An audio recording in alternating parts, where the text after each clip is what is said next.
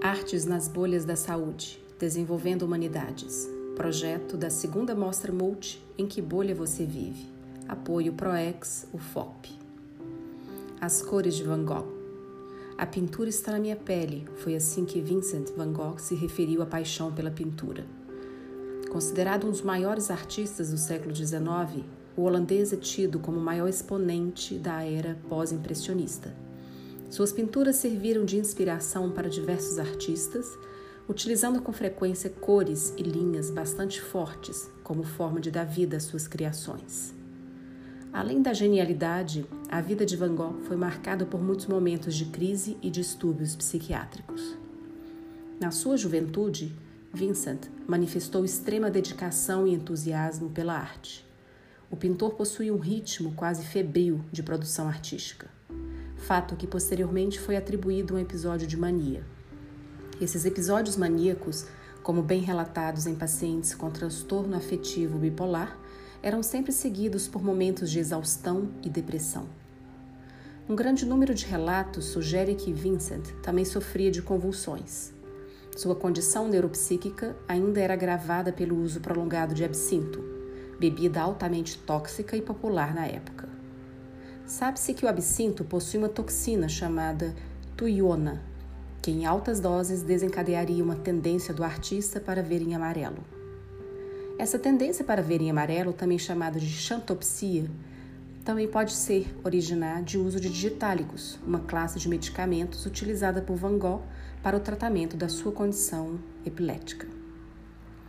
O carinho especial pelo amarelo pode inclusive ser observado nos famosos girassóis de Van Gogh, pintado pelo autor entre 1886 e 1889.